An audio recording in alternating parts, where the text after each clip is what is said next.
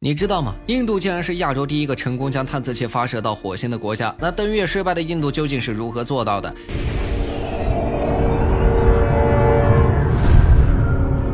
印度并不是第一个发射火星探测器的国家，在此之前，美国、俄罗斯等国家也多次尝试将航天器发射到火星，但是万万没想到，首次成功的居然是印度。在二零一三年十一月五日，在印度东海岸斯里赫里嘎达岛航天发射场成功发射曼加里号火星探测器。曼加里号火星探测器在飞行了大约四十五分钟后，进入了地球运行的轨道。在后面将近一个月的时间，曼加里号一直围绕着地球的轨道运行。运行的这个过程，探测器也不停的在加速升轨，因为探测器需要有足够的速度才不会掉入地球大气层。同样的，也只有不断的加速升轨，探测器才可以离开地球进入太空。曼加里号火星探测器在历经了三百二十多天，近十一个月后，终于在二零一四年九月二十四日成功抵达火星的运行轨道。曼加里号火星探测器有什么过人之处，能够成为亚洲第一、世界第四的火星探测器？其实，曼加里号火星探测器的成本很低。为什么这么说呢？因为一部大制作的好莱坞电影的成本都要比它高。探测器总质量为一千三百五十公斤，主要的配有设备仅五个，耗资堪。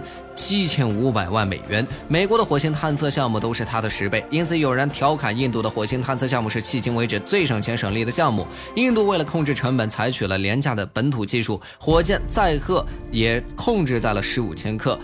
除却设备等的重量，光是燃料就有八百五十二公斤。因为印度没有精细的技术，只能先用火箭把探测器发射到地球的运行轨道上，再运用自身的燃料进行加速升轨。虽然这种方式对火箭要求低，但是会消耗宝贵的燃料。因此，网友戏说这是升了一个油桶到火星。如此简单粗暴的火星探测仪，到达火星后能给人类提供什么宝贵的资料吗？虽然曼加里号火星探测器从各个方面来看都不是最好的探测器，可是它至今仍在工作。它携带的广角相机却拍到了大量火星的。照片，片其中就包括了火星上存在的庞大的峡谷和火山。最重要的是，传回的照片可以看出火星上有冰盖。有科学家说，这就是火星存在水的证据。不仅如此，科学家从照片中观察到大气流动后形成的地表土壤移动，这是不是也意味着火星上是有大气存在的？不可否认，曼加里号确实是让人类得到很多关于火星的信息。当然，曼加里号原本最主要的任务也是为了探测火星的地表。很显然，曼加里号完成的很优秀。我们可以根据探测器传回的照片去了解火星上的矿物、地表等信息，进而分析物质存在原理以及火星的环境分析等。